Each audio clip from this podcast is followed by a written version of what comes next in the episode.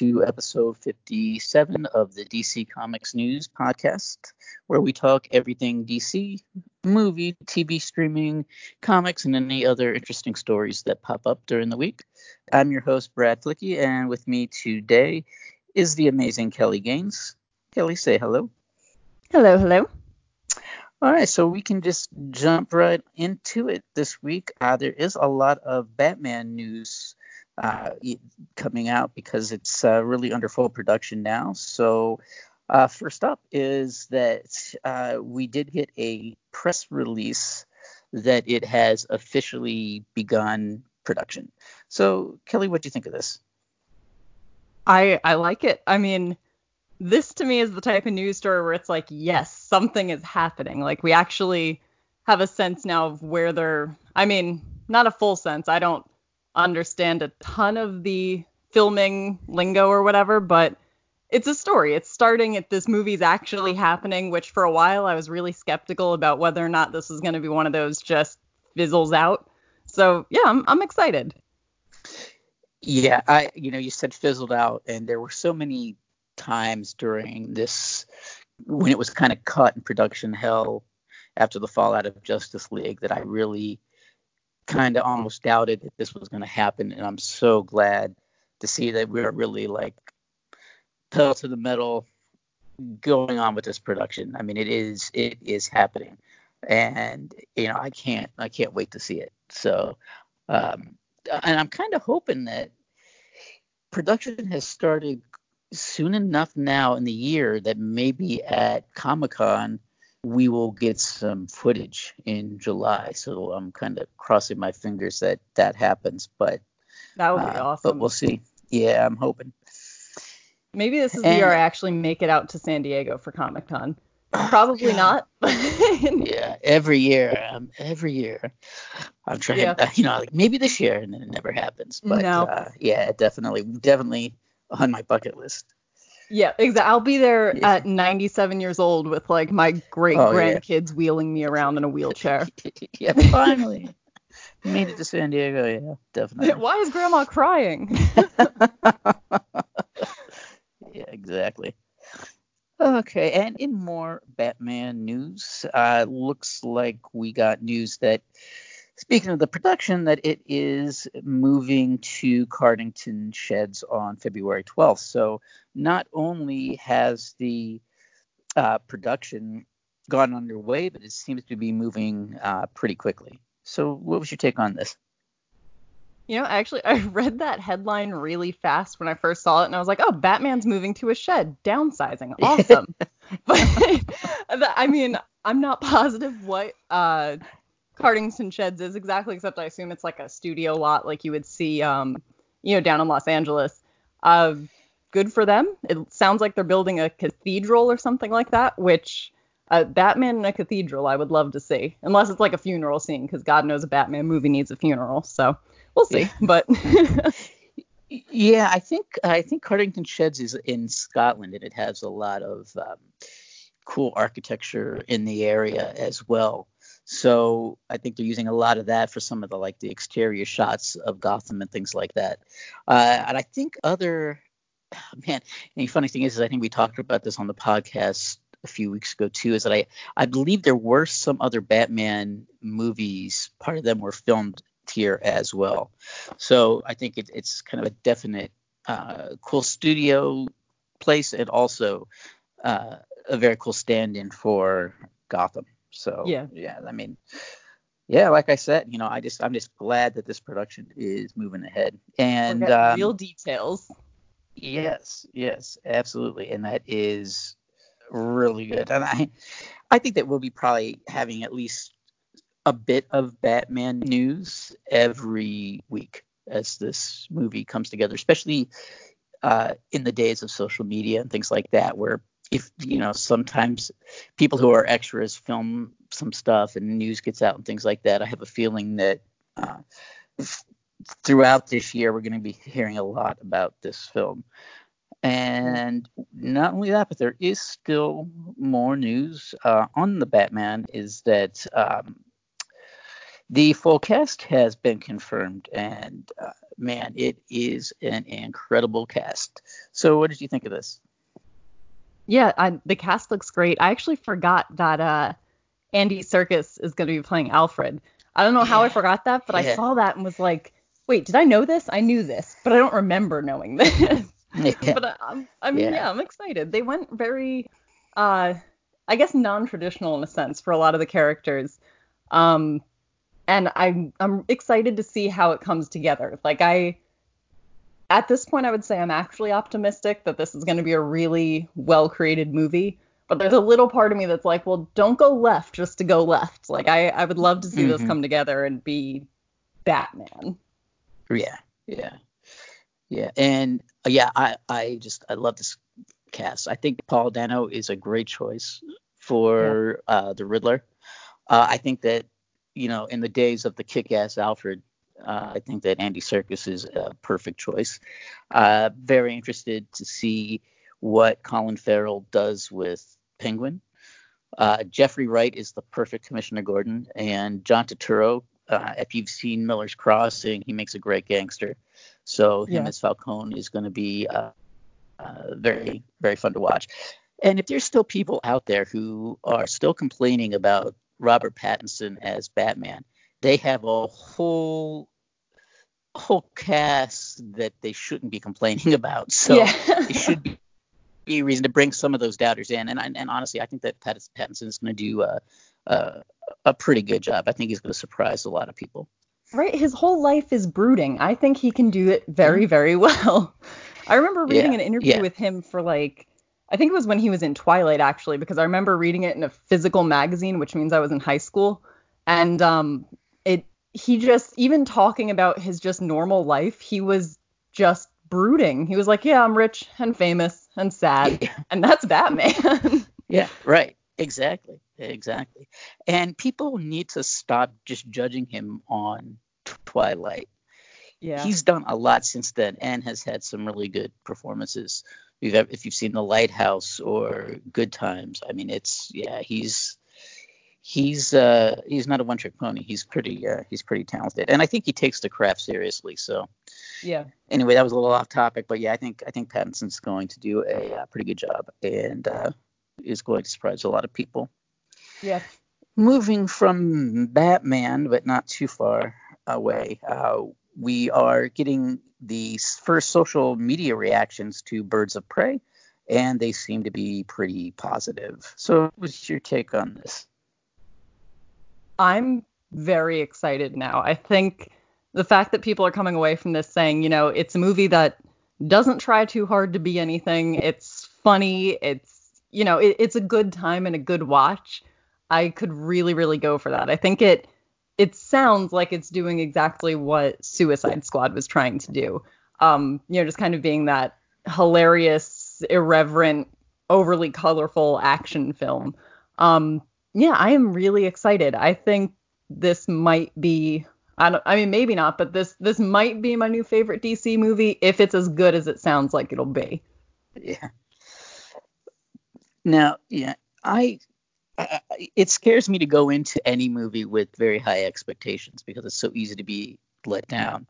But what I like about these reactions is that they were saying things that I hoped the movie had. The attitude, even the way it was filmed, it seems like all that is fitting in the way that I wanted it to. And that's I think that you're right. That's a very interesting point when it's trying to be it's going to be what Suicide Squad attempted to be.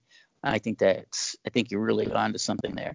And, I'm going to definitely see it opening weekend. And I was tossing the idea of seeing it Friday, but I may try to see it Thursday because I'm going to get more and more excited for it. So this definitely, certainly didn't stifle my excitement to go see it. That's for sure. So definitely looking forward to it. I think at this point I had already heard when it was Suicide Squad coming out, I think I had already heard terrible things about it the week before it came out. And I was like, oh, no. So if this is different, then thank God. Yeah. I mean, I think that to a point, I think that sometimes those social media reactions have to be taken with a grain of salt because, you know, it seems like generally when those reactions come out, they're generally positive. But there was one movie, and I was just thinking about this, and I can't remember what it was recently, that the reactions were really bad. I mean, it could have been Doolittle or something like that. I don't remember, but it was recently. Oh, I think it was. Yeah, like people were like, "This is awful." And I was like, "Wow, that usually never happens." So I was like, "Yeah." So anyway, yeah, I mean, but this seemed to be overwhelmingly positive, which is also really good. Yeah, maybe not like Cannes Film Festival positive like Joker, right. But still, this is something. Yeah, like not Joker positive, but yeah, no Oscars, but a good time. Exactly. Yeah. We also, speaking of Harley Quinn, got a word that Margot Robbie wants to include Poison Ivy in future films. What was your take on this? That is the best news I think I've ever heard. I mean, they work so well together as characters, and actually seeing them in the Harley Quinn show that's been on DC Universe, it makes me more excited to see more of them together. And I also really liked what she mentioned about turning down Gotham City Sirens eventually, because she said, you know, no one needs to see more Catwoman and Harley Quinn together because they're already really well known. So she was drawn to Birds of Prey because not a lot of people know Black Canary or know Huntress, and, you know, kind of wanted this platform to promote DC characters, specifically female DC characters that aren't really out there. And that's such a good idea because DC has such a strong roster of female characters that you can't go wrong, really. Yeah, that's true. And not only that, it gives them a way to kind of interpret those characters in any way that they see fit because they're not really that well known to the general public. So Black Canary, Huntress, they can be envisioned in any way. And I think that the Huntress and Black Canary that we're seeing in the movie is different than maybe most fans had originally seen them. You know, I think maybe it's just the character designs themselves, but it seemed like a really kind of bold new interpretation of those characters. And I think that would be something cool to see in Poison Ivy as well, even though she's more well known, how in that Harley Quinn world she would be interpreted. And we were talking, and I don't remember if you were on that podcast or not, but you know, you brought up the animated show and how great Poison Ivy is in that show. But I think the actress that does the voice could play Poison Ivy in the movie, Lake Bell. She's done some really good stuff. I said, why not bring her in to be Poison Ivy? I could totally see that working. That would be amazing. Yeah. She would probably play off Margot Robbie really, really well, actually. Yeah. And she does the character flawlessly. At least her voice does. So yeah. And actually, I am speaking of the what was it? The character designs. I'm so happy that Huntress isn't going into this with her normal costume. Yeah. She's the one costume I just can't stand. It's like it's Batman, but it's not, but it's somehow clunkier and stupider. Like I love her, but I hate the costume.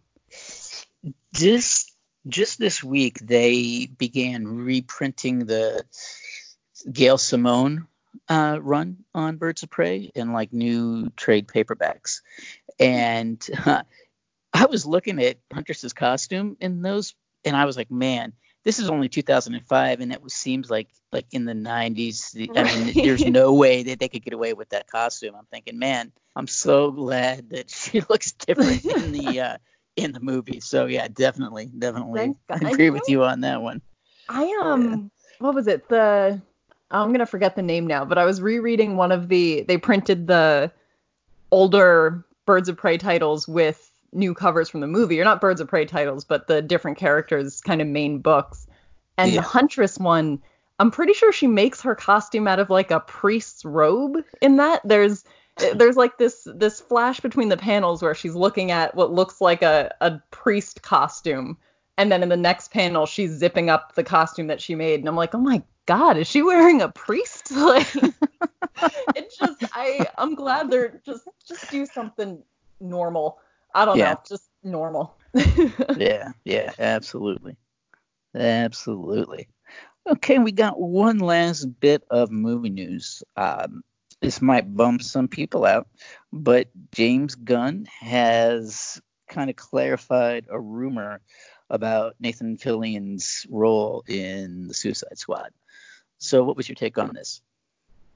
Yeah, I'm one of those people who's bummed out. I would actually say devastated, because I really wanted to see Nathan Fillion play Arm Fall Off Boy, and he's not going to be playing that. And now, I mean, I didn't have any other front runners for who I wanted him to play, but I don't even know who Arm Fall Off Boy is. I just saw that name and was like, yep, I'm for it. Yeah, I mean, that's exactly. I was like, oh yeah, definitely.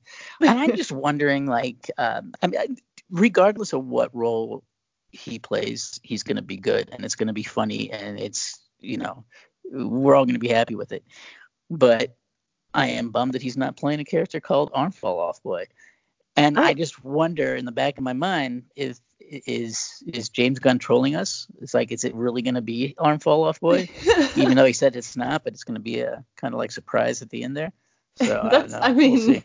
That's a stark possibility. Although if that's the case, I want one of two things. I either want Arm Fall Off Boy, or I want King Shark to be a ridiculous, like, 1980s horror movie rubber shark. Yeah. And if I can't have one of those two things, I'm not going to be happy. Yeah. Just warning James Gunn now. Oh, man. Yeah. Hope he's paying attention. Moving on now. We're moving on to TV and streaming news. You know, we did just see the series finale of Arrow, and the showrunner reveals more about John Diggle's big moment in that show. So what was your take on this? Are we allowed to spoil it? Should we kind of? Yeah, I don't know. It's hard not to, but. I mean, without spoiling it just completely, I would say that it's something they teased, and they teased it really well. But now my question is, what comes next? If this, it's kind of a leap in the role for that character, even though the show's over. So does this mean we're going to be seeing that character taking that leap in the future? Yeah. I think that it was, and you know, like a lot of fans, I think that a lot of people are going to be asking that same question. I'm asking it too. What comes next? And the kind of bummer thing about it all is that we don't know. And so far they're being cagey about it, because Mark Guggenheim has said that as far as what the future holds for the character, I can't really speak to that, because of this moment was, like a lot of things, a sort of negotiation with the powers that be about, okay, what exactly can we show and how far can we take this? And it was best to approach it to let the moment speak for itself. And we'll see where the future takes us. I am just hoping that we do get more, because if we don't, that's a shame. That's a really missed opportunity, and that would be a bummer. So I do hope that we hear some positive news about that in the weeks and months ahead. You know, for sure. And we didn't spoil any of it. This is perfect. Yeah, that's good. Yeah. Now maybe it'll make people curious to go and see exactly what we're hinting at. Exactly. And also, DC Universe streaming service orders 3 pilots from the DCU unscripted talent pool. So what was your thoughts on this? All 3 of these shows sound really, really interesting. I think the first one was... It sounds like it's going to be Project Runway for cosplayers, which is, I mean, that would be extremely interesting. Although I think I liked, it was kind of a tie. I liked the second 2 a little bit more. There's like a henchman escape room experience where they're competing as hench villains for whatever supervillain to get out of somewhere, which sounds hilarious, and I would actually love to be a contestant on the show if that's like a thing. I don't care who I'm henching for, I just want to do it. And I mean, the third one, the kind of looking at comic book stores and the communities that they serve, is also really, really cool. I think I mean, I've definitely said this before, but I lost my favorite comic book store a year ago. They closed totally voluntarily, just out of the dude who ran it was like, yeah, I got bored. I made enough money. And it was devastating. There was a line out the door on their last day. And so I've been trying out other ones in the area, and I like them, but they definitely have really different vibes and kind of a really different clientele. So it would be cool to see what these communities look like up close. Yeah, I think that's, absolutely. Man, I tell you, I would watch all three of these. And really, quite frankly, I am surprised that the Project Runway with cosplay has not already happened on Sci-Fi. It seems like that would be perfect. So I would not be surprised if that gets picked up. It just seems like an idea whose time has come. And I think that the whole escape room thing could be really fun. If they did that in just the right way, it could really be a huge hit and get people talking.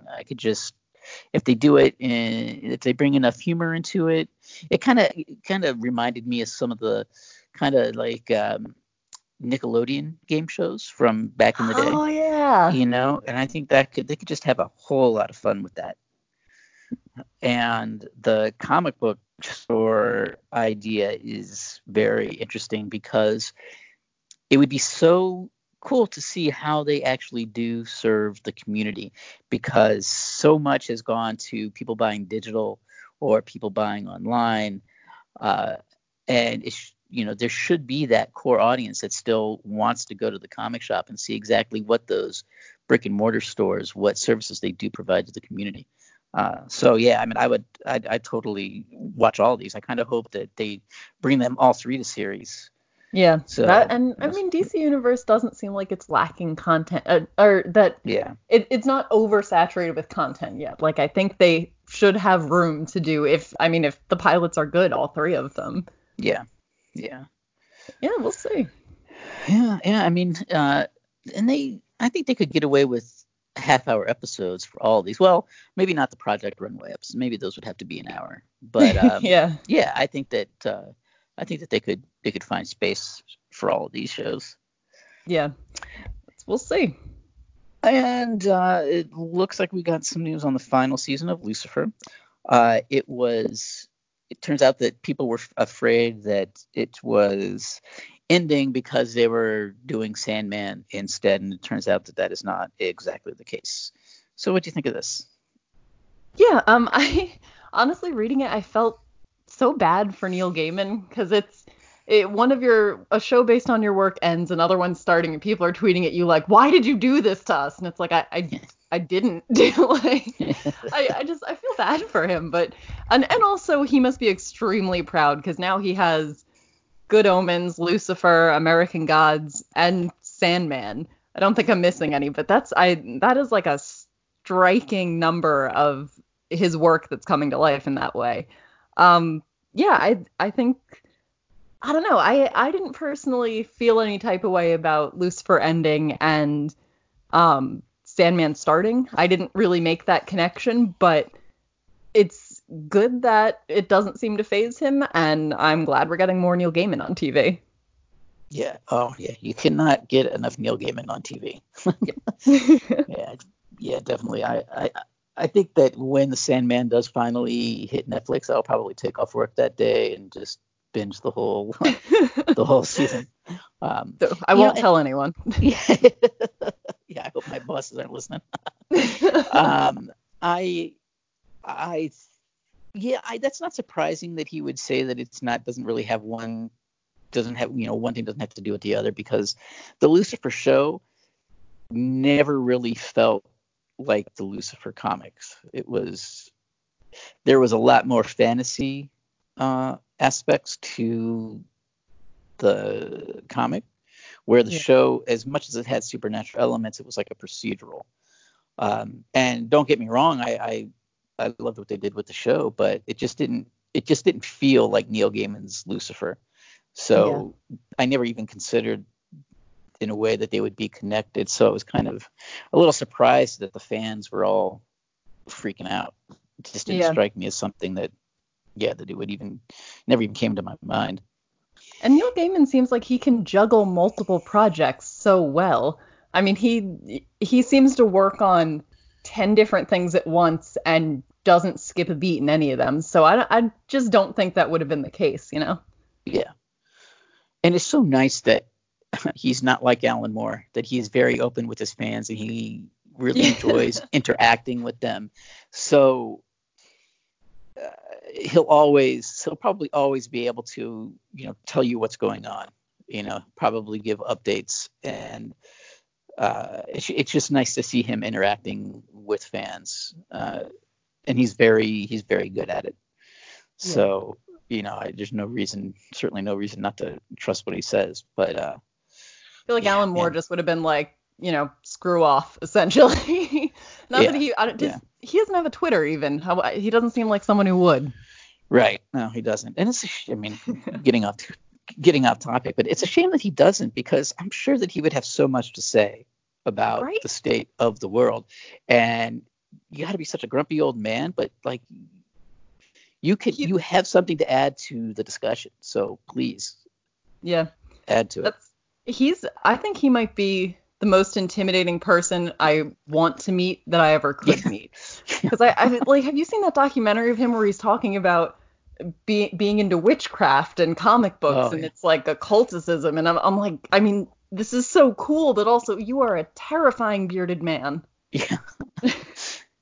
Yeah. I man, of all the people, I think, I would never want to interview him. That's for sure. No. Me shake his hand and say thank you, but oh God.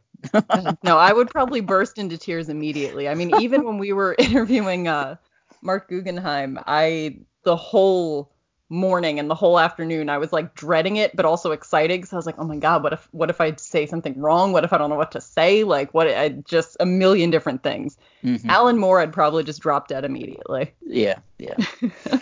Yeah, for sure. And with that, we're going to take a quick break and pay some bills.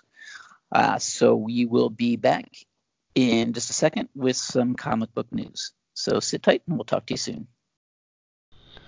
This is Seth Singleton from DC Comics News, here to tell you about the Spinner Rack.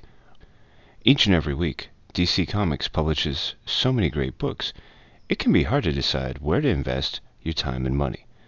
And that's where the Spinner Rack comes in. The Spinner Rack is my honest attempt to rate, review, score the top 5 books from DC Comics each and every week. How can you listen?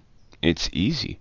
All you have to do is go to your favorite platform, subscribe to DC Comics News podcasts, and wait for the new episode to load up. Join me each and every week as I sift through the best from DC Comics and pick my top 5 books. Can't wait to share them with you and to hear your scores when you share them with us, right here on the DC Comics News podcast. First, there was the DC Comics News podcast. Then came the Spinner Rack. And now, the third show brought to you by the guys that brought you all that other stuff I just mentioned. I Am The Night. A story about the stories. A show celebrating Batman, the animated series. Week by week, episode by episode. Just when you thought it was safe to put on a pair of headphones, I Am The Night.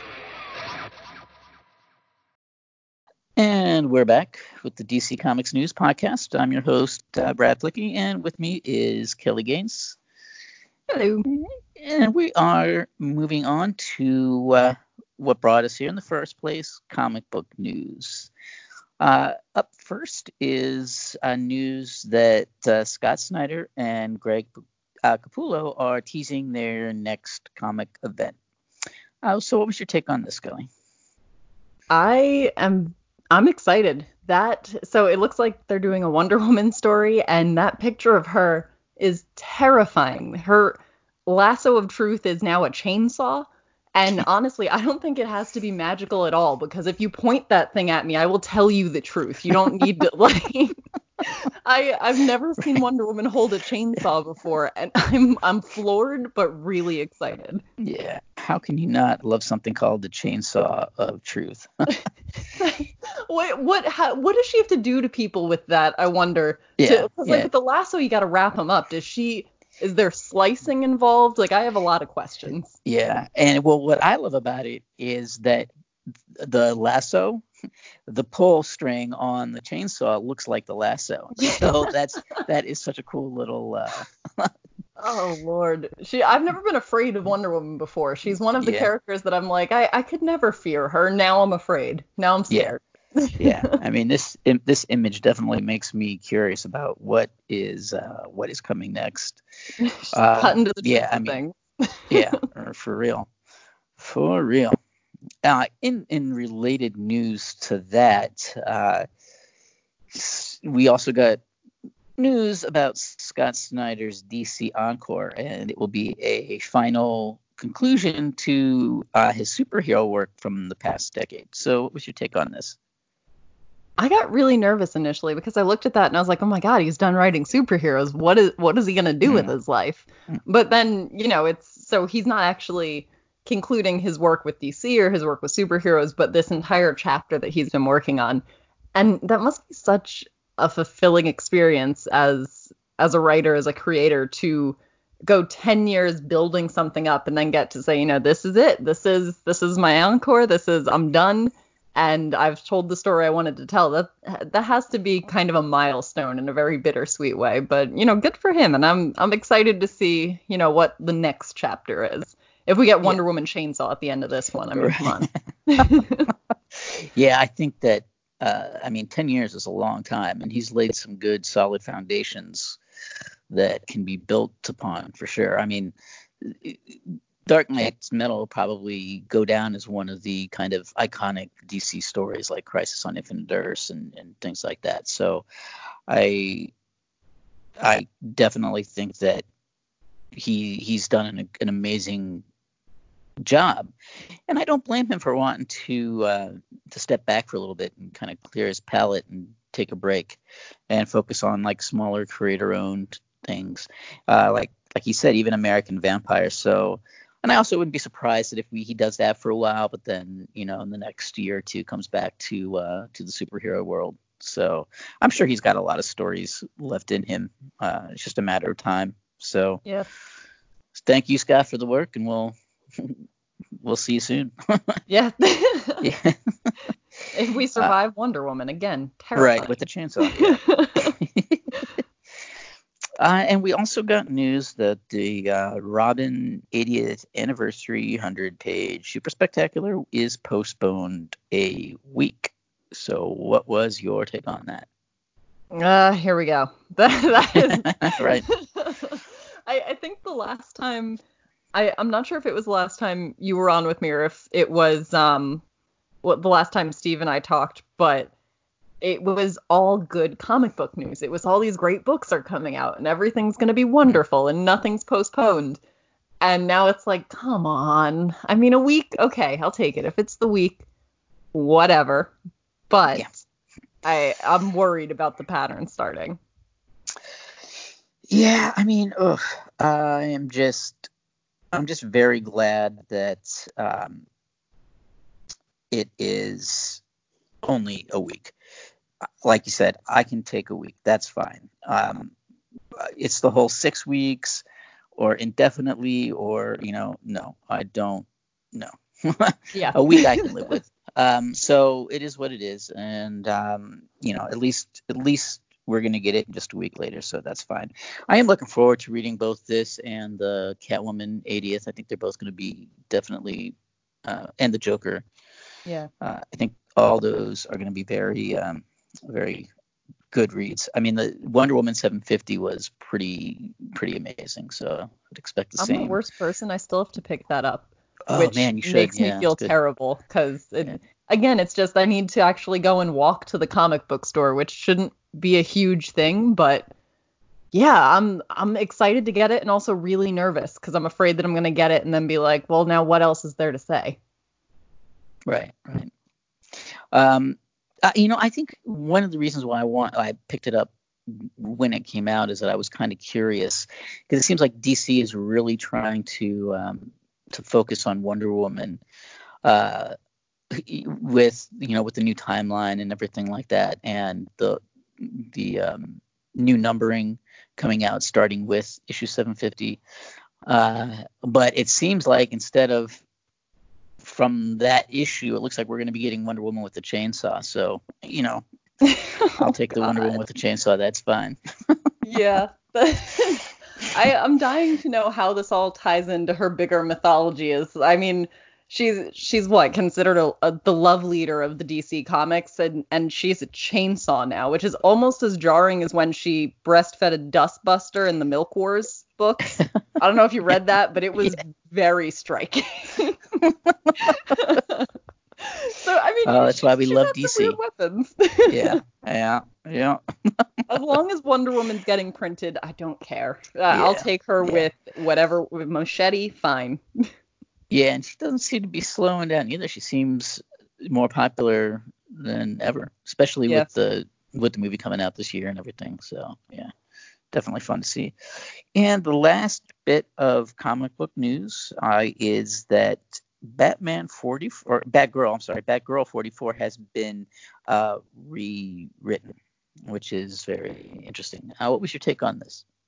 Yeah, I don't remember ever hearing kind of an announcement like this where it's we changed the entire plot of the story, but actually I got to talk to Cecil Castellucci at New York Comic Con, and one amazingly nice person, but she seemed to have such a dedication to writing Batgirl really well, and part of what she was worried about was the fact that we're coming out of a big crossover event and kind of landing in this new sort of unwritten territory. So if she thinks that she has to go in a different direction for this issue, or what they initially planned wasn't going to work, then I'd trust her that this is the right direction, that whatever story was coming out before just might not have been right. Best of luck. I think it'll be great. Yeah, I think it'll be good. It just seems like it was like an editorial decision, like company wide, like this is not what's happening in the DC universe right now, so we got to kind of switch it up. So that just seems like one of those things where books kind of interconnect in a way, and there's a whole editorial staff that makes sure that all kind of lines up. So it seems like that might play a part in this somehow. At least it'll be out on time. Yeah. Say that though, but then what are we going to be talking about next week? I know. Actually, I'm probably going to jinx it all. It would not be surprising if they say if it's delayed a week, Brad. It was all your fault. Yeah, for sure. Oh, and that wraps up all our news for this week. But we have a few minutes here, Kelly. Why don't you talk about what you've been reading and enjoying watching? So I actually recently picked up the Wonder Twins, and I think I might have mentioned this last time I was on, but I picked up the Wonder Twins the same time that it started going up on DC Universe, and I was like, well, darn it. I wanted to read it out of curiosity, which is typically something I'll do if I'm, if I can find it somewhere like DC Universe or something like that without having to buy it yet, if I just want to kind of give it a read. Although now I'm glad I bought it, because it's actually really funny, really creative, and it's definitely a departure from I've been reading so much kind of darker material lately. I think this is a nice step back. Let's just watch two teenagers try to be superheroes. So that's been great, and then just been enjoying the heck out of the Harley Quinn show. It is maybe one of the funniest animated shows I've seen. Probably, I don't know. Well, I wouldn't say BoJack Horseman was the funniest, but that was my favorite until now. Yeah. Well, man, BoJack last episodes are on now. Oh, I'm afraid, honestly. I watched all the way up until the end of the break from the beginning part of this season, and anyway, getting off topic of DC. Yeah, I know, but yeah, the guys. Oh man, BoJack, one of the most incredible animated series there ever was. But okay, so good. Getting off topic. Okay, so I read Wonder Woman 750, which I really enjoyed. I won't give away any spoilers, but I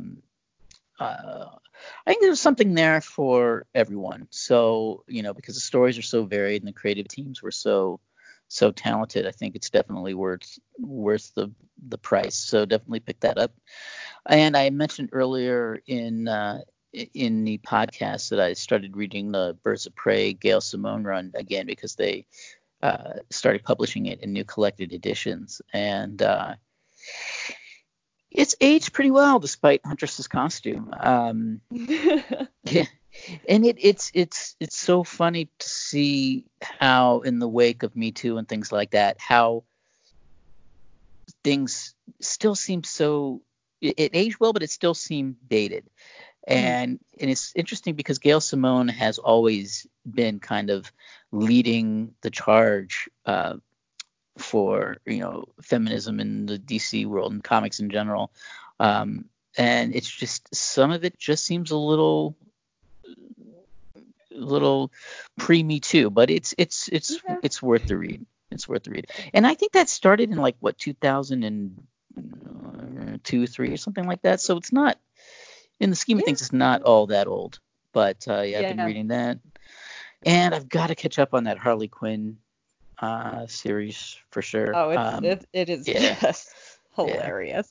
Yeah, a few episodes behind that. And I have still not seen, I just have not had the chance to see the last episode of Crisis. So I definitely want to get on that and see that. And I'm just kind of hoping, and I think this would be a perfect product if you're listening, DC, put out a Blu-ray with all 5 episodes and the Kevin Smith after show as bonus features, and I would absolutely buy that the day it comes out. So I'm hoping that they do that, and they absolutely should. So I'm kind of hoping that, because I'd really like to just sit down and watch the whole thing back to front, because with that big break you really couldn't. You could watch one every 3 days, and you had to wait a month and a half or whatever and go back to it. But I'm really hoping they do that. But I'm going to try to get on that 5th episode sooner rather than later.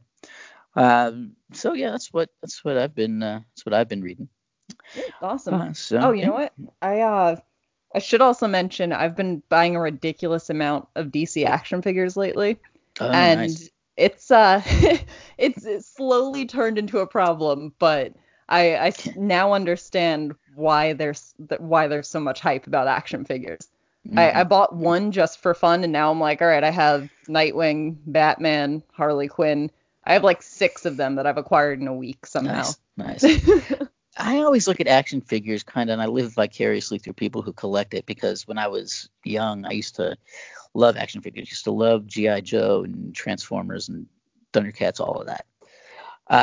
But I always wished that I had more options for superhero action figures at the time, because not to age myself, but the only superhero action figures I got were the Marvel Secret Wars and the DC, I forget what they were called, but there was that early DC action figures, and they didn't have much articulation, and there was a lot of characters missing. But now I look when I go into stores and see there's every single character that's ever been in a DC comic is pretty much has an action figure now. Yeah. And I was like, man, if I was young, I'd be all over that. If only I was still a kid. I think my standard looking at them is, I mean, I don't know if you remember this, but the Batman and Robin movie from what I think it was the 1990s, those action figures had, for whatever reason, a little too much detail in the chest of the male action figure. Oh yeah. So I try to avoid that as a rule. Yeah. I don't know what made them think that, you know what children really need to see on their toys. This is just bizarre. Yeah. I never did understand that. No. And I had those as a kid too, and I'm like, why did my parents buy this for me? Right. But in any case, they're much more. Yeah, they have better articulation and less, less of that going on. Right. Yeah. All right. Well, that wraps up another episode of the DC Comics News Podcast. We are now on all major podcast platforms, Apple Podcasts, Spotify, Stitcher, and Google Play. So please head over and subscribe to the podcast and rate and review. You can follow us on social media, Facebook, Twitter, Instagram, Tumblr, and YouTube at DC Comics News. That's at capital D, capital C, comics, capital N, news. And be sure to check out the Spinner Rack and I Am The Night right here on the DC Comics News Podcast Network. And Kelly, where can people find you if they want to read your work? You can find me on DC Comics News doing opinion and editorial pieces. And you can find me on Twitter at KelGainesWrite. Kel Gaines Wright. It's a lot of letters. What about you? And you can find me writing news and reviews for DC Comics News. And you can follow me on Twitter at BFlicky1. That's BFilicky and the number one. So, guys, have a good week, and we'll be back next week with another slew of DC news, which will probably include something about Matt Reeves' Batman. So, as always, read more comics. Bye, everyone.